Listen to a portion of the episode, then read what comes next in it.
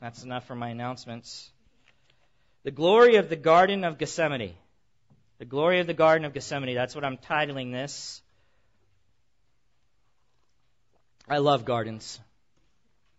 I'm not much of a gardener, but I love gardens and I love their beauty. If you've ever seen a, a really well maintained and taken care of garden, it's it's something to admire. It's some glory there when you look at that. Wow, look at this, how it just shines forth. Astounding beauty. That's, that's the idea when I think of glory. Astounding beauty. So we're going to look at a garden today. It's going to be a little bit different. The beauty is not necessarily going to be in the flowers or the plants or the trees or in the way that this garden was maintained, but it's, it's more about the people in the garden and, and the conversation that takes place. And, and that's what we're going to see, and that's what I'm referring to. But before I get started, because it's a serious message today, as if any Sunday isn't, it's, it's a little more serious even today. I thought it would be good to lighten your load just a little bit with a little joke. This is about a garden. It says an old Italian man lived along, alone in the country, and it was spring, and he wanted to dig his tomato garden. Right, Bill? Where's Bill? You in here, Bill? He's serving, of course. Uh, he's a big tomato guy. And so he's done this every year, and he's getting ready to plant his tomato crop in this story. But it's really hard work because the guy's old. Hi, Bill. There you are. Talking about tomato gardens, so you better listen. Very hard work, and the guy's not up to doing all of the things he has to do. His only son, Vincent, who used to help him, he's in prison. And so the old man wrote his son a letter and he described his situation. So here's how the letter goes Dear Vincent, I am feeling pretty bad because it looks like I won't be able to plant my tomato garden this year. I'm just getting too old to be digging up a garden plot. If only you were here, my troubles would be over. I know you would dig the plot for me. Love, Dad. A few days later, he received a letter from his son. Dear Dad, not for nothing, but don't dig up that garden. That's where I buried the bodies. And of course, he capitalized the, bo- the word bodies. Love Vinny. At 4 a.m. the next morning, FBI agents and local police arrived at the old man's house and dug up the entire area. However, they didn't find any bodies, so they apologized to the old man and left. That same day, the old man received another letter from his son. Dear Dad, go ahead and plant the tomatoes now. That's the best I could do under the circumstances. Love Vinny.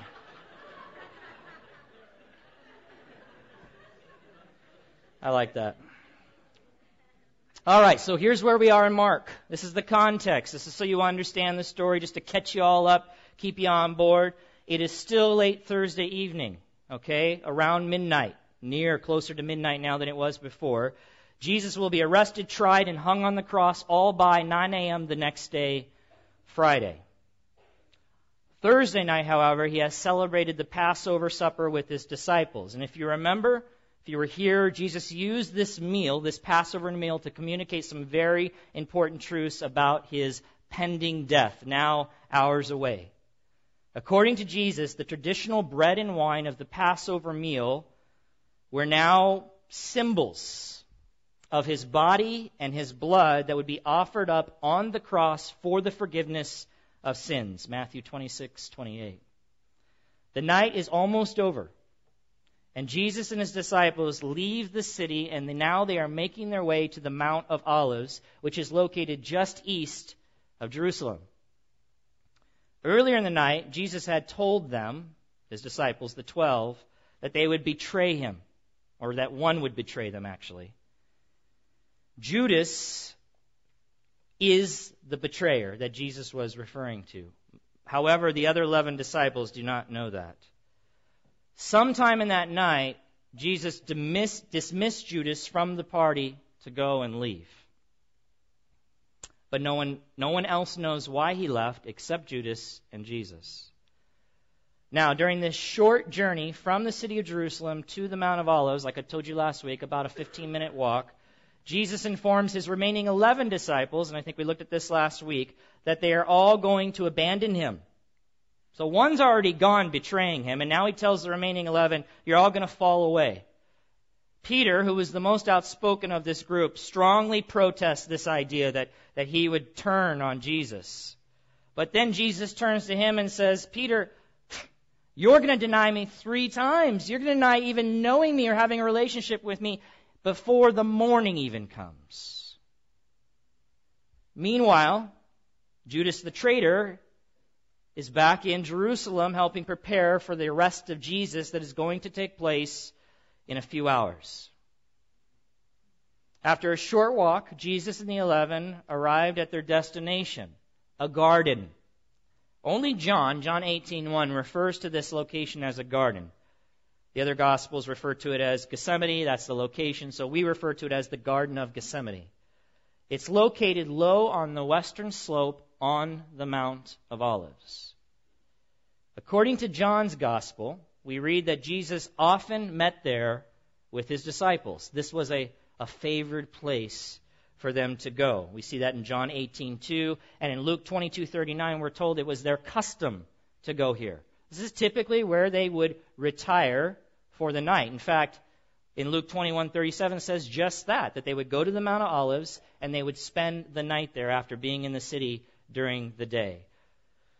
Specifically, I believe in this location, this place called the Garden of Gethsemane.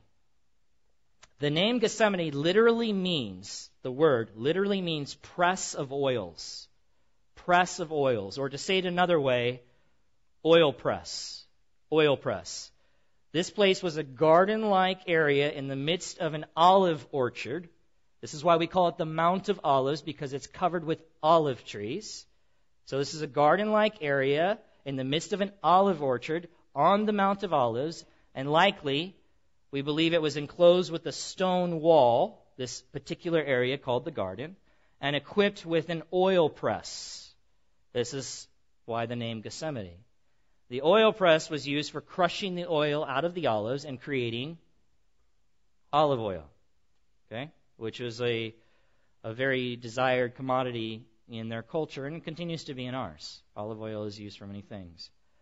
Now, as I said before, it's what occurs in this garden on this evening when Jesus is there with his disciples for the very last time that I believe makes this place, this particular place, so glorious so awesome, so beautiful, something to behold. Let's look together at the glory of the Garden of Gethsemane as we look at God's Word. Mark chapter 14, follow along with me, beginning in verse 32. It says, And they went to a place called Gethsemane. And he said to his disciples, Sit here while I pray. And he took with him Peter and James and John, and began to be greatly distressed and troubled. And he said to them, my soul is very sorrowful, even to death. Remain here and watch. And going a little farther, he fell on the ground and prayed that, if it were possible, the hour might pass from him. And he said, Abba, Father, all things are possible for you.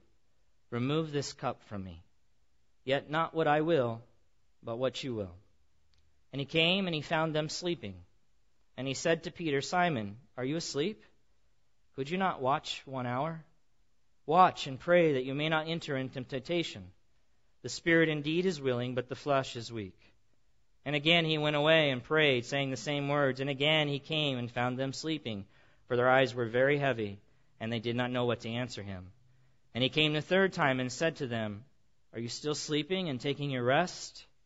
It is enough. The hour has come. The Son of Man is betrayed into the hands of sinners. Rise, let us be going. See, my betrayer is at hand.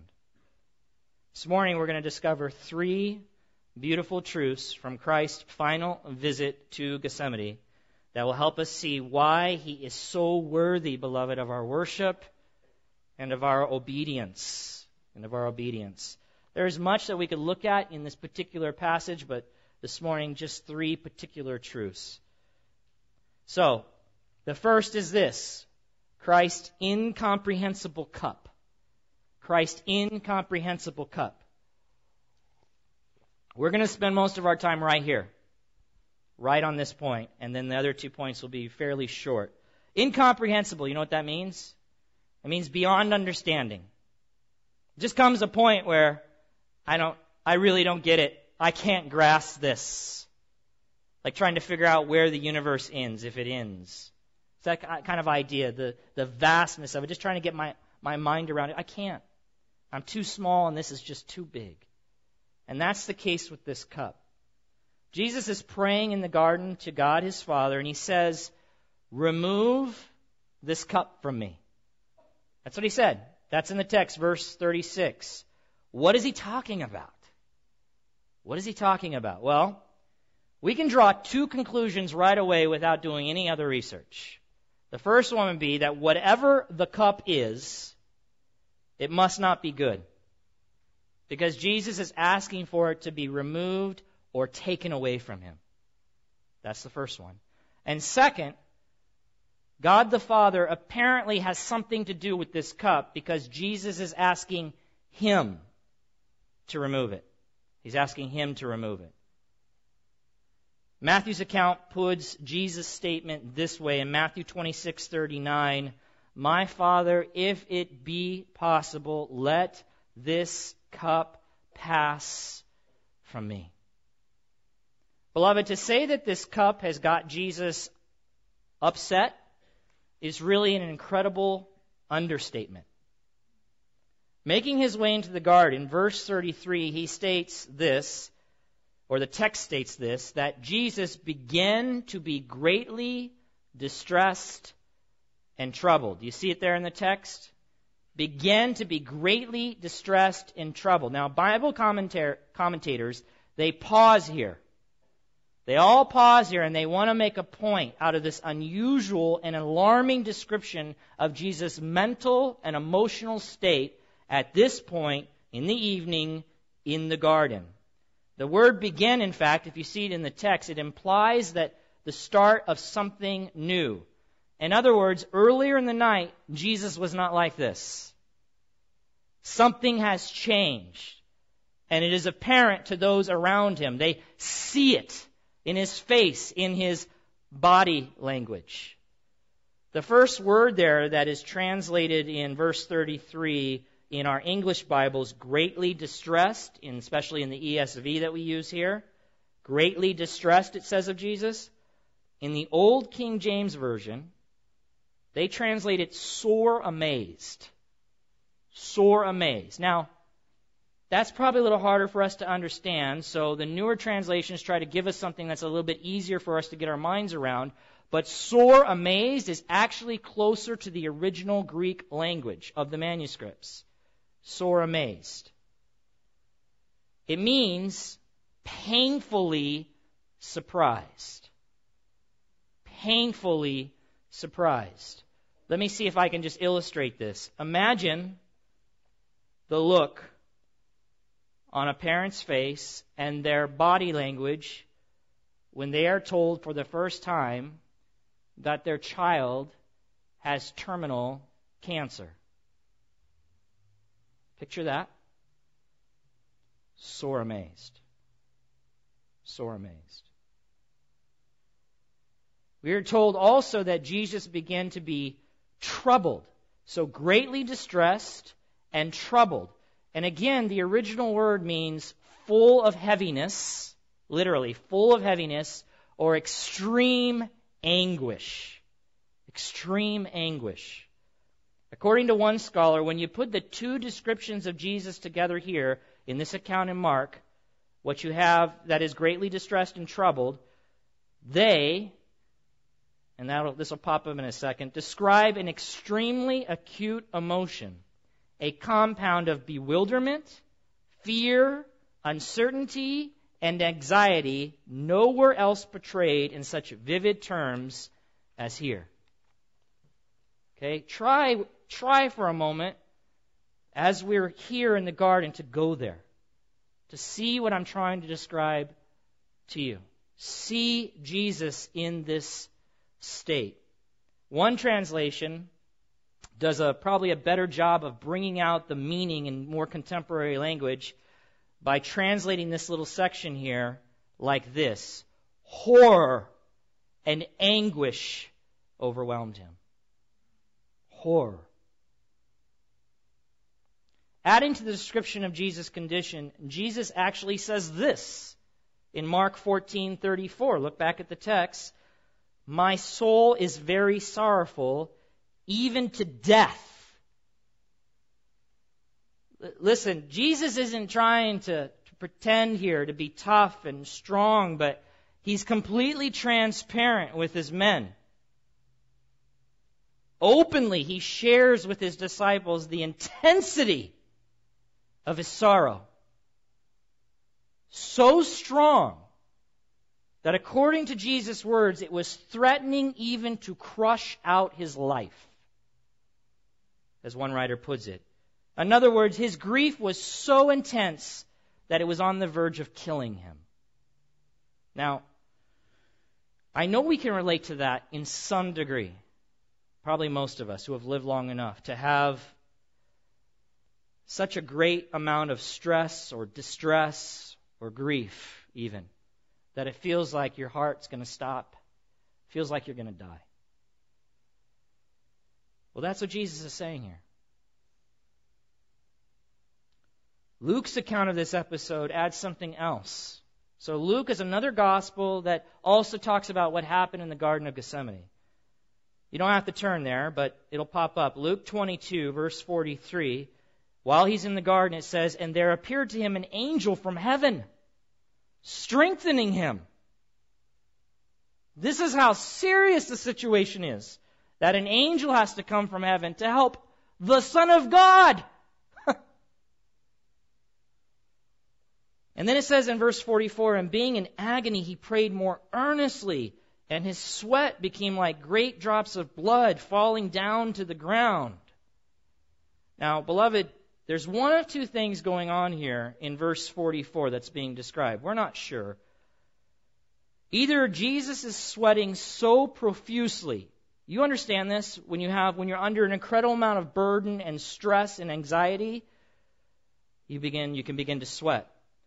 And he's sweating so heavily that they're saying it looks like blood just pouring out of a wound. It could be referring to that. It may also be referring to, and it's interesting, Luke was a doctor, and he's the only one that records this. It could also be referring to a rare but real medical condition, and maybe you've heard this before, called hematidrosis where the body's blood vessels around the sweat glands rupture when the body is under the pressure of incredible stress. And as a result, blood now enters into the sweat glands and is pushed out with the sweat, which results in droplets of blood mixed with the sweat. The result is you actually sweat blood. It's been documented that this condition can happen, but it's very rare because the stress has to be incredibly intense. One writer says this, just pulling back for a second and thinking about what's going on right now. He says the whole picture denotes or indicates an overwhelming agony which is quite beyond human comprehension. Beloved, this is beyond. Just take whatever degree of stress or or problems you've been under in your life and just magnify it 100 to the 10th power. That's what the writer is saying. That's what's going on in Jesus' life right now at this moment. Another writer adds, Nothing in all the Bible compares to Jesus' agony and anguish in Gethsemane. Neither the laments of the Psalms, nor the broken heart of Abraham as he prepared to sacrifice his son Isaac, nor David's grief at the death of his son Absalom. Now, beloved, think about this with me. Let's back up for a second as we consider the Gospel of Mark. Jesus had healed the sick, cast out demons, commanded the wind, walked on water, raised the dead, and spoke boldly against the religious authorities. He was powerful. That's the presentation we get. He was strong. He was mighty. Additionally, he foretold his death on multiple occasions that would occur in Jerusalem. And yet he did not retreat or hide or run away. And in fact, we see in multiple occasions, for instance, John 8:59, when the crowd wants to kill him, when the religious leaders want to take his life, he avoids it. He gets out of it. Why? because he's making his way to Jerusalem where he's going to be crucified. But now, in the final hours, in the garden, he is coming apart at the seams. He is collapsing under the weight of extreme stress, and he has asked his father, Father, if it be possible, remove this cup from me. What is this cup that has brought such anguish to Jesus' soul? Is it simply the thought of the pending execution of crucifixion? Now, beloved, that was a terrible way to die, and it certainly would have caused men to tremble. But the cruelty of the Roman cross is not enough to explain Jesus' reaction here in the garden. It's not enough. It doesn't account for it. To answer the question, we need to consider two things. One, the ancient symbolism of the cup, and two, its use in the Old Testament scriptures as a metaphor. So let me explain that quickly. In ancient times, Jesus times, before Jesus, one way, one way that people would assassinate other people, like kings, especially kings, was to poison their cup. It was to poison the cup that they would drink out of. This is why cupbearers existed in the king's service. Maybe you remember this. Nehemiah was a cupbearer. And what a cupbearer did, his main responsibility was to protect what the king drank, to watch over it, to make sure that what he was served was poison free. Because it was a way to get rid of a king. And also, beyond that, sometimes he would need to actually take a drink first, just to be sure. You imagine that job? And so they would just wait, you know, see if the cupbearer doesn't die, then all is well, and the king can proceed with his drinking. Well, because of that, the phrase to drink the cup, it became a, a metaphor for tragedy or disaster oh, you're going to have to drink the cup. And so that concept, that, that picture, that metaphor became the same way of saying you you're going to have tragedy or disaster come upon you. Additionally, and more importantly, beloved, is the cup metaphor was used in the Old Testament to symbolize, and listen, to symbolize God's just punishment. Just.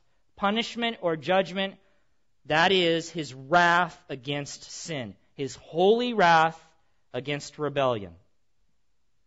Let me give you one example. I'll give you two actually, just one. Jeremiah, the prophet Jeremiah, chapter 25, verses 15 through 17. There, Jeremiah is on behalf of the Lord is speaking. It says, Thus the Lord, the God of Israel, said to me, Jeremiah, take from my hand, that is God's hand, this cup of the wine of wrath and make all the nations to whom I send you drink it. They shall drink and stagger and be crazed because of the sword that I am sending among them. Verse 17 So I took the cup from the Lord's hand and made all the nations to whom the Lord sent me drink it. Okay, you see the metaphor? Cup. God's judgment against sin. His wrath, his holy anger coming against rebels. How about Isaiah 51:17? There are more passages, but we'll just do a couple. Wake yourself, wake yourself, stand up, O Jerusalem. Now this is being spoken against the nation of Israel. You have drunk from the hand of the Lord the cup of his wrath. Who have drunk to the dregs the bowl. Dregs, beloved, is that stuff at the bottom of a wine bottle or coffee or something like that. It's the little pieces, the sediments that, that are heavy and they go to the bottom of the bottle or the cup. So the writer is saying here, you drink it all the way down to the dregs. There wasn't anything left. It is the cup of staggering. Beloved, the cup that the Lord Jesus must drink, the cup that he's going to have to drink, and that he's deeply distressed over, is the cup of his Father's wrath and judgment. It is the cup of his Father's wrath and judgment. wait a minute. What did Jesus do wrong? Beloved, did, did Jesus ever do anything wrong in his life? Ever. Ever. We weren't there, but we know. Through revelation, we know that he never did anything wrong. He was without sin. Here's some passages 1 John 3 5, 1 Peter 2 22, Hebrews chapter 7, verses 26 through 27. There are more. Christ was sinless. He never sinned. So why in the world would he have to drink the cup of his Father's wrath against sin? It's simple. He had to drink the cup of his Father's wrath for our sins. And that's exactly what Paul refers to in 2 Corinthians 5:21. We've read it before, maybe you're familiar with it. For our sake, he's talking about Christians, believers, for our sake, on for our benefit, he that is God, the Father, made him that is Jesus to be sin who knew no sin. Beloved, we, we read past that. But it is that reality that has brought Jesus to a collapse emotionally, spiritually, mentally, to the verge of death. It is that reality. Isaiah 53, we know this passage. It speaks of our Savior, our Messiah in the Old Testament. Just going to read two passages, two verses of Isaiah 53. Referring to the Messiah, it says this, but he, that is Jesus, was pierced for our transgressions. He was crushed for our iniquities. Upon him was the chastisement that brought us peace. And with his wounds we are healed. All we like sheep have gone astray. We have turned every one to his own way. And the Lord, that is God, Yahweh, has laid on him the iniquity. That is a word for wickedness, the sin. He has laid it all, the iniquity of us all, on him. Now, let me read you this. This is just, I thought this was so good, so I wanted to take it and show you. This is right out of that study Bible that we, we have available in the back. If you don't have a good study Bible, I always recommend that. Right out of the study Bible on this passage, here's what the, the author says. He says, The manner in which God laid our iniquity, our sin, on him, that is Jesus, was that God treated him, listen, God treated him as if he had committed every sin ever committed by every person who would ever believe, though he was perfectly innocent of any sin.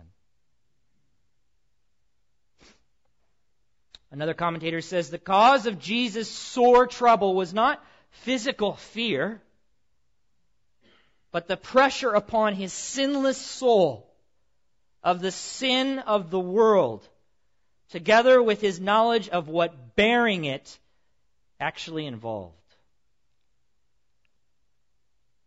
I like this too, this quote. It is one thing, beloved, fearful as it will be, to answer for our sins before a holy and almighty God. Okay? Think about that. Holy and perfect God having to to give an account to Him for our sins, our wickedness, all of them, beloved, all of them. Think about that for a moment. Now that is an awfully terrifying thing. Would you agree? And if you don't agree, you're delirious. You are delirious. You either don't understand God or you don't understand how messed up you are and have been. But then he says, who could imagine what it would be like to stand before God to answer for every sin and crime and act of malice and injury and cowardice and evil in the world? Jason referred to it this morning, just thinking about our own sin, but now billions And beloved, let's just be clear sin, you know, gossip, slander, hatred, unforgiveness, murder, rape, lust, and every other vile thing under the sun.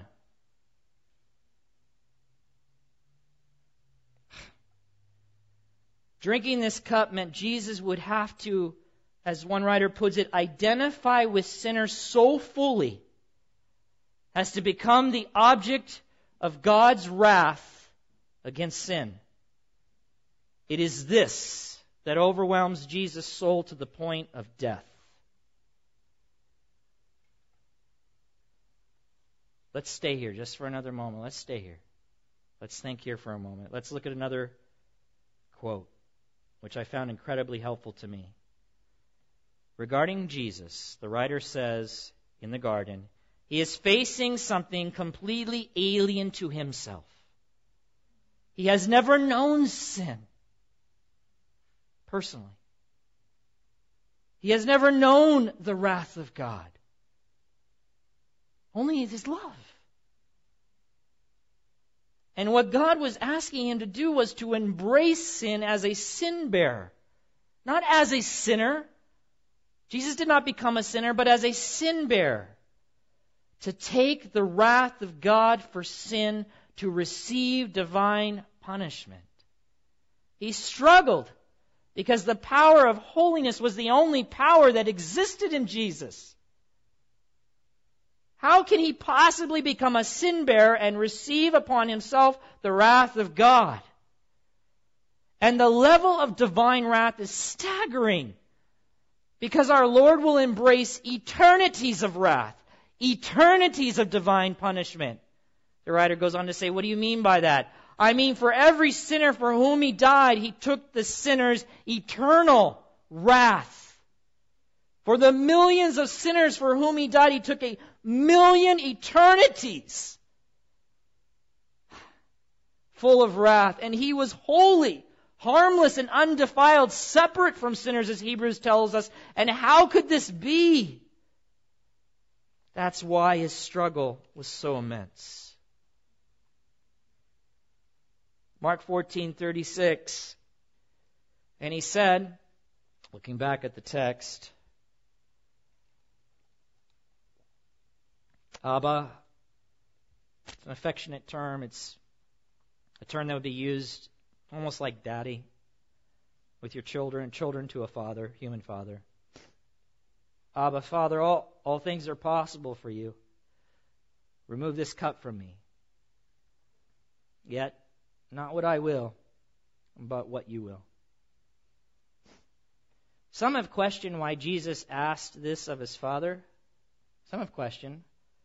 But if you understand Jesus' holy and perfect and sinless nature, and then you understand the unholy and sinful nature of what he is being asked to do, then it makes total sense. One writer says it was the recoil of his holy nature against taking upon himself human sin. Our sin, beloved. Our sin.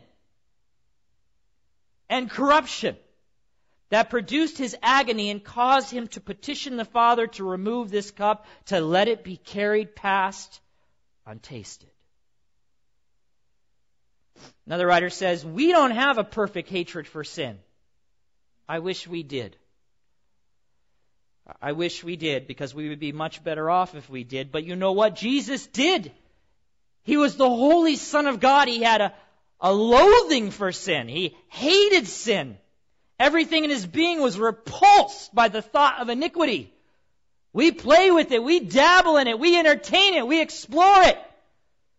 But our Lord Jesus Christ it repulsed him. And his plea then is absolutely consistent with his nature as God. No wonder he came almost to the point of death.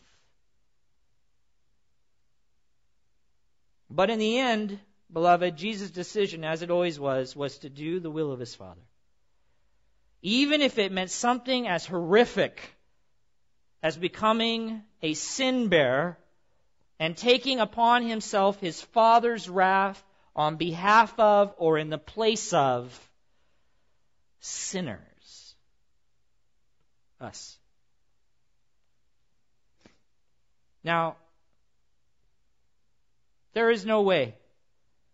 There is really no way for me or for you or for any of us to fully comprehend what Jesus said yes to in that garden. But that doesn't mean we shouldn't think about it. Do you understand what I'm saying? That doesn't mean we shouldn't meditate on it. That doesn't mean we shouldn't ponder it. We should. Because his sacrifice was awesome. His sacrifice was glorious. His sacrifice was immense, huge, incomprehensible for us. And I think it would be helpful for us to consider the original context of Jesus' words here the next time we use the phrase, Yet not what I will, but what you will, Lord. I think that's a good attitude, right? It's a great attitude. We should have the Lord's attitude. We want to do the will of the Father. I totally agree. I'm all for that. Yet not what I will. Let my will be your will, Father. But just realize that the first time that was said, uh, realize what he's saying it to.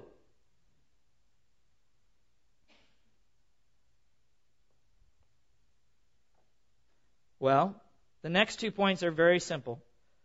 And they are made more significant in light of this first point, and that's beginning with the second point Christ's inconceivable concern. We have his the incomprehensible cup, and now we're looking at his inconceivable concern. By inconceivable, I mean extremely unlikely or even hard to imagine.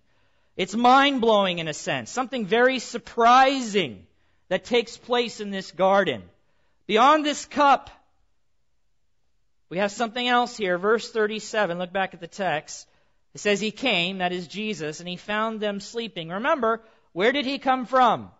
He's a stone's throw away from his disciples. He's praying. He's agonizing. If we take all the gospel accounts, he's dropped to his knees. His face is on the ground. He's crying out, Abba, Father, if it be possible, let this cup pass from me. And he comes back, and he found his disciples sleeping. And he said to Peter, Simon, which is his original birth name, Are you asleep? Could you not watch one hour? Watch and pray that you may not enter into temptation. The spirit indeed is willing, but the flesh is weak. Now, beloved, we, we talked about this last week. We talked about the weakness of our condition and everything else. And people will go here and, and rightfully so, and they will, they will take a look at just the kind of sad stuff that's going on here. Remember, it's midnight. It's midnight. It's been a long day. Their tummies are full. I have a hard time staying awake. So don't be too hard on these guys. They're asleep. It's the middle of the night. But Jesus had warned them, stay awake, stay alert. They, they did, they couldn't, and they're out. Here's what I want you to see though. Here's what I want you to see. In the midst of Jesus' unimaginable sorrow, horror, grief, and emotional and mental distress, in the midst of all that, he is still concerned about the well-being of his followers, of his disciples. Beloved, Hey, look, he pauses for a moment from this serious gut wrenching prayer to his father. He comes to his three disciples, who we know are the, the leaders among the, the twelve. He finds them sleeping, as we see in the text. But Jesus is greatly concerned about them and their lack of spiritual preparation because he knows what is coming in a few hours his arrest, his trial, and his murder and their faith in him as the true Messiah that they said they've been waiting for, it will be sorely tested. It will be tested. So he exhorted them to stay alert and to pray. You know why? Because he knows his men will need God's strength, just like we all do, in order to keep from yielding or giving in to the coming temptation. One writer says, their attitude of alertness and prayer will enable them to escape a damaging entrance into the temptation of believing that he is not the Messiah. Beloved, he's, they're going to be blown away because in a few moments he's going to be taken away by the crowds. He's going to be tried. He's going to be hung on a cross and he's going to die. And their hopes will be shattered. And the temptation is that they would stop believing that he really is the Messiah that they had been waiting for. Now, just more to this point, in John 10, we know this passage. In John 10, verse 11, Jesus says of himself, in opposition to the false shepherds of Israel, the bad shepherds, he says, Listen, I am the good shepherd. The good shepherd lays down his life for the sheep. He who is a hired hand and not a shepherd who does not own the sheep, he sees the wolf coming. You know, wolf, wolves like to eat sheep. He sees the wolf coming, he leaves the sheep and he flees. And the wolf snatches them and scatters them. He flees because he is a hired hand and he cares nothing for the sheep. So, what we learn from that passage, among many things, is that the Good Shepherd, then, regardless of dangerous or difficult circumstances, regardless, never stops caring for his sheep. He's even willing to lay down his life for the sheep. He's going to take care of the sheep. Jesus, and that's exactly what we see here in the garden. Jesus, while reflecting on and agonizing over the necessity for him to become a sin bearer and become the object of his father's holy anger breaks from his prayer. You gotta see it, beloved. We weren't there, but it's, we have enough. We can be there. He breaks from this agony, from maybe sweating blood even, dripping with sweat, heavy with burning. He breaks and gets up. Guys, you need to pray. Because temptation's coming for you. And you're going to need God's strength. And beloved, He doesn't do it once, He does it two more times in the night. And the text tells us the first time that He left him, He goes back and He's saying the same prayer. He's still praying to God. He's still saying the same things. Father, if it be possible, let this cup pass from me. Again, He stops and it says in verse 40, and again He came and He found them sleeping for their eyes were heavy and they did not know what to answer him. Listen, we can beat up on the disciples, but that's not what I want to do this morning. I want you to see Christ in all of his glory. Again, he comes. He comes. And he finds them sleeping and they don't know what to say. And verse 41 And he came the third time. And he said to them, Are you still sleeping and taking your rest? I don't think Jesus was being sarcastic here. I don't think he was like, you. Ugh. You know, like, you know, I remember when my son used to live in the house and it was 11 o'clock and he was still in bed. Do you understand what I'm talking about? And he'd be like, are you kidding me? Are you still sleeping? See, that's there's sarcasm there. I don't, I don't think that's what this was at all. Jesus is caring for them. He's concerned for them and he knows what's coming in the midst of all the stuff going on with him. Beloved, when we fall into difficult circumstances, what is our normal reaction? When we have super, mega stress, typically we turn inward. We turn inward. We become self-focused. We don't have time for anyone else. My problems are too big. I can't be, I can't afford to be concerned about others. You don't know how much is going on in my life. Right? Some of you? Okay, well that just me I guess, but but thanks be to God that our good shepherd Jesus Christ no matter what the circumstances never stops caring for his people. Never. He never stops concerning himself with our spiritual well-being. Never. He continually goes back to us. continually watching over us, continually exhorting us. He is truly amazing. He is truly glorious. He is truly, beloved, worthy of our worship. Finally, Christ's incredible courage. We'll end with this. Look back at the text, Mark 14, verse 41. We see this first, this incomprehensible cup. How could we ever understand what it means to become the sin bearer for the world and to take upon himself God's eternal wrath? We see his inconceivable concern that in the midst of that pain and suffering, he would still take the time to reach out to his disciples and encourage them to stay awake, to pray for God's strength to face what was coming. And finally, Christ's incredible courage.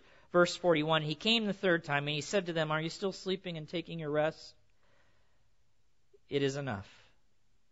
The hour has come. The Son of Man is betrayed into the hands of sinners. Rise, let us be going. See, my betrayer is at hand. Beloved, Judas comes with a, a large crowd of people. We'll get to this eventually in the text. He comes with a large crowd of people, uh, soldiers and the religious leaders, and it's in the middle of the night. So they didn't have flashlights and stuff like that back then. They didn't have cars, so they would have come with lanterns and fire. They're on the low slope, okay, of the Mount of Olives. So they're a little bit higher on this mountain than the city. They would have been coming from the city. He would have seen them coming. Here they come. Here they come. He had a he had plenty of notice. It wasn't like they snuck up on him. Here they come. He knows what's coming. Jesus had dismissed Judas earlier in the night. When he dismissed him, he knew what it was for that Judas would go and betray him for 30 pieces of silver. Would tell the religious authorities where Jesus is. Would make sure it was a good location where it was private, where they could take him without the crowds being upset. Jesus left the city even after he dismissed Judas. Beloved, he left the city, but not to dis- escape. He knew where Judas was going. He knew that Judas was going to betray him. He knew what that was going to lead to. He leaves the city not to escape, but he goes to a spot. A secret spot? No, a spot that the disciples were familiar with. A spot that was his regular place to go in the evening. A spot that Judas had been to many times before. A spot that Judas knew, according to John 18. Verse 2. Upon arriving there, Jesus is overcome with the humanly incomprehensible reality of what he is about to undergo. And in light of that, as we've seen in the text, he asked his father to remove it. But you know what? It is the father's will. It is the father's will to crush his son for our iniquities. And John 6:38 says Jesus came here to do the Father's will. So he does not run. He does not hide. He does not fight, but goes forth and gives himself into the hand of his betrayer and the hostile crowd who would shortly deliver him over to be crucified and to drink the awful cup of God's wrath all the way to the bottom. Let's pick up in John 18 here. It's also a, captures this story in verse 4. Listen to what it says. Then Jesus, knowing all that would happen to him, then Jesus, knowing all that would happen to him, he's, he's come out of the garden. He has committed himself to doing the Father's will. As awful and as horrific as this will be, to take upon himself sin and to experience the wrath of his Father, holy wrath against that sin as he stood in our place on that cross. Knowing all that would happen, he came forward and said to them, the crowd that has come up to the mountaintop, lo there in the garden, whom do you seek? They answered him, Jesus of Nazareth. Jesus, you have one more opportunity. For whatever reason, they don't know exactly it's you. It's dark. You could flee. He said to them, I am he. Judas, who betrayed him, was standing with them. And as we read the passage, it says, we find out that Peter, you remember Peter, the one who said, I'll never fail you, Lord. Peter was always the outspoken one. Peter was really a, a leader of this 12. He was not willing to let Jesus surrender. He still didn't understand. He was not willing. He wasn't just going to let them take Jesus. So we see in verse 8, verse 10 of chapter 18, then Simon Peter having a sword, drew it, and this is amazing. He struck the high priest's servant and cut off his right ear. Now I don't I don't know if he was going for the throat and he missed and he's a bad shot or he's really good and he just wanted to put a little punishment. I don't I don't know exactly, but this is what happened according to the text. Right ear is cut off. It tells us the servant's name was Malchus. And listen, this is so revealing. So Jesus said to Peter, "Put your sword. Put it away, Peter. Put it into your sheath. Shall I not drink the cup that the Father has given me. Beloved, I've said this before and it's worth saying again. Jesus was not a victim. He was not a victim. He was not caught off guard. He was not taken by surprise. They did not drag him to the cross kicking and screaming. Jesus courageously and on purpose went to the cross to drink the cup that the Father had given him. Not only did he willingly face the physical pain of crucifixion and the bodily suffering that we know happened leading up to that event, the whipping and the spitting and the cursing and the beating, but he knowingly, and this is the amazing part, he knowingly and courageously faced the spiritual torment of taking upon himself the awfulness of our sin and bearing the crushing judgment of his holy Father in our place. See, when you read Romans 6:23, in light of all that, it means a lot more. But the free gift of God is eternal life, and and it comes in Christ Jesus our Lord because it was Him who satisfied God's justice by drinking the cup of his father's wrath poured out on him as he became the sin bearer, taking upon himself all the sin, all of it, of his people.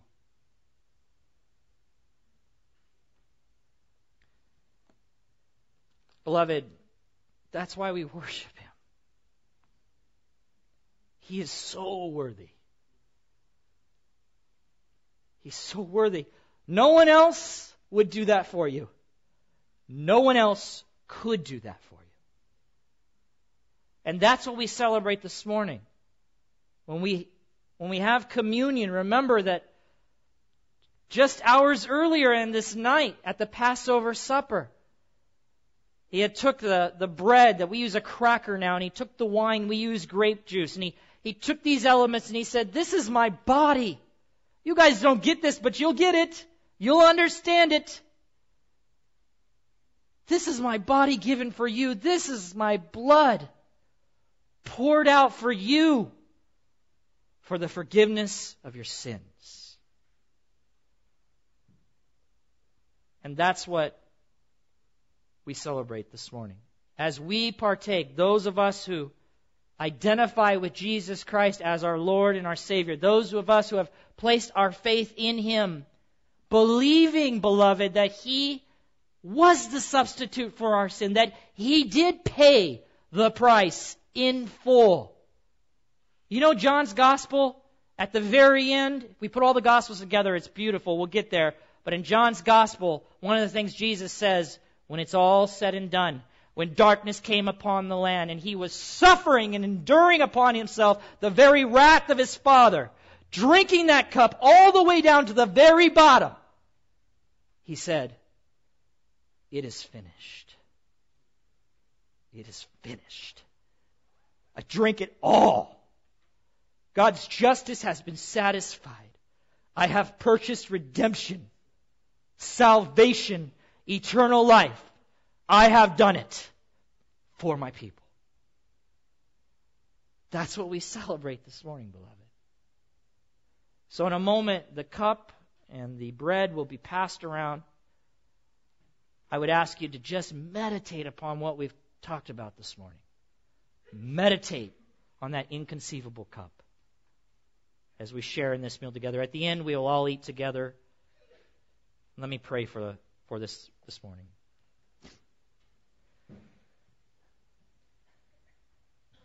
Father God, it's we read this text and hopefully, Father, I pray that what we talked about this morning would enlighten people, would cause them to, to think a little bit differently, more deeply, more focused and concentrated. How awful our sin is. Jesus was in agony. Father, just even thinking about that, I pray that we, we would get there, Father, that through the work of your Spirit in our lives, we would get to a place where we would be in agony over sin, that we would hate it and loathe it, that we would repent and turn from it.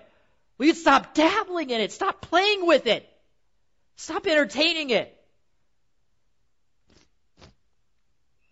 But Father,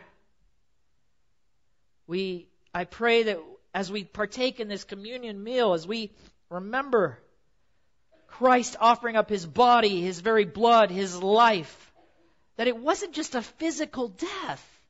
It wasn't just some guy that went to a cross and died, but it was the very Son of God, the holy Son of God, the sinless Son of God that became on that cross the sin bearer, our sin bearer, taking upon himself that sin that he might be punished, that he might be or receive your wrath so that your justice would be served. For, for sin must be punished. It cannot be overlooked. You cannot just forget about sin, sweep it under the carpet, but you, because you are holy, must punish it. All of it, every bit of it. And the only way for that demand, for that justice to be accomplished was for the sinless Son of God, the perfect Lamb of God, to offer up himself as a sacrifice in our place. If we had to pay for it, we would spend an eternity in hell paying for it. And it still wouldn't be enough. But Jesus did it. He paid it in full. And he said, It is finished. And that is what we celebrate in this communion meal. Father, may that truth revolutionize our attitude towards Christ. That Christ would not just be something that we add to our life, but He becomes our life. He is our very life. That we might follow Him, that we might love Him, that we might worship Him, that we might obey him. In Jesus' name.